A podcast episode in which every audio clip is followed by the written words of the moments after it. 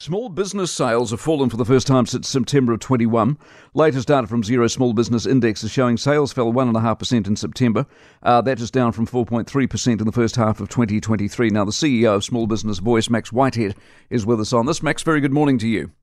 Good morning, Mike. What would your yes, read be at the not... moment for small business? I mean, are we doing it tough, really tough, incredibly tough? What's, what's the feel? Absolutely. On the ground floor, we're feeling it. That is tough. Um, look, we've got inflation, we've got high interest, high inflation, and high wages growth. So things aren't very rosy for small business.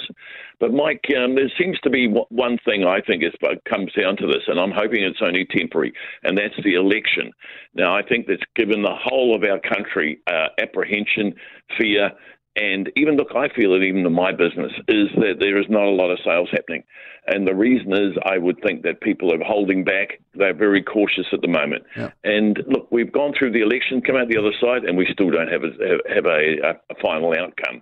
So, and look, Mike, it's happened on both sides of the fence. Both of them injected fear into our community, fear on the uh, e- economics of our country, and both of them are, are, are guilty of the same. But the third of the people that voted for Labor they listen to the Labor politicians saying, oh, look out for those other guys when they get in, and vice versa. We were told, geez, the economy's in a mess, and look at it, um, and look what the other side have done. We need to fix this, and we're going to get in there. But the negativity of, of both sides saying to the other, well, they don't even know what they're talking about, has really not given the country a lot of go, a lot of hope for the future. And small businesses are suffering because they're at the front line. Very well said. I think um, potentially in two or three, four weeks' time, we might be able to get you on and you say something different once we get something a bit concrete and we see a few policies in place. Who's I, I note there's a regionality thing here and a sector thing here as well. Not everyone's doing bad. Not everyone's doing well.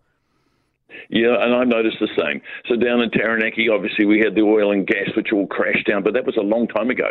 And uh, why that's suffering now, I wouldn't mind betting is the dairy industry's gone through some hardship in their prices, and of course the Hawke's Bay, uh, they've they've gone through some very difficult times and perhaps pulling themselves out of there. So that's why those probably differences are there. So it is interesting if you break it down region to region. But I think there overall, this is what I'm feeling is, is definitely, you know, I spoke to a builder and a painter. Uh, we had coffee um, a while back because they didn't have a lot of work on, mm. and they're feeling it now. A mechanic told me that he's feeling it. Um, you, you, just go to cafes; they're quieter than they used to be.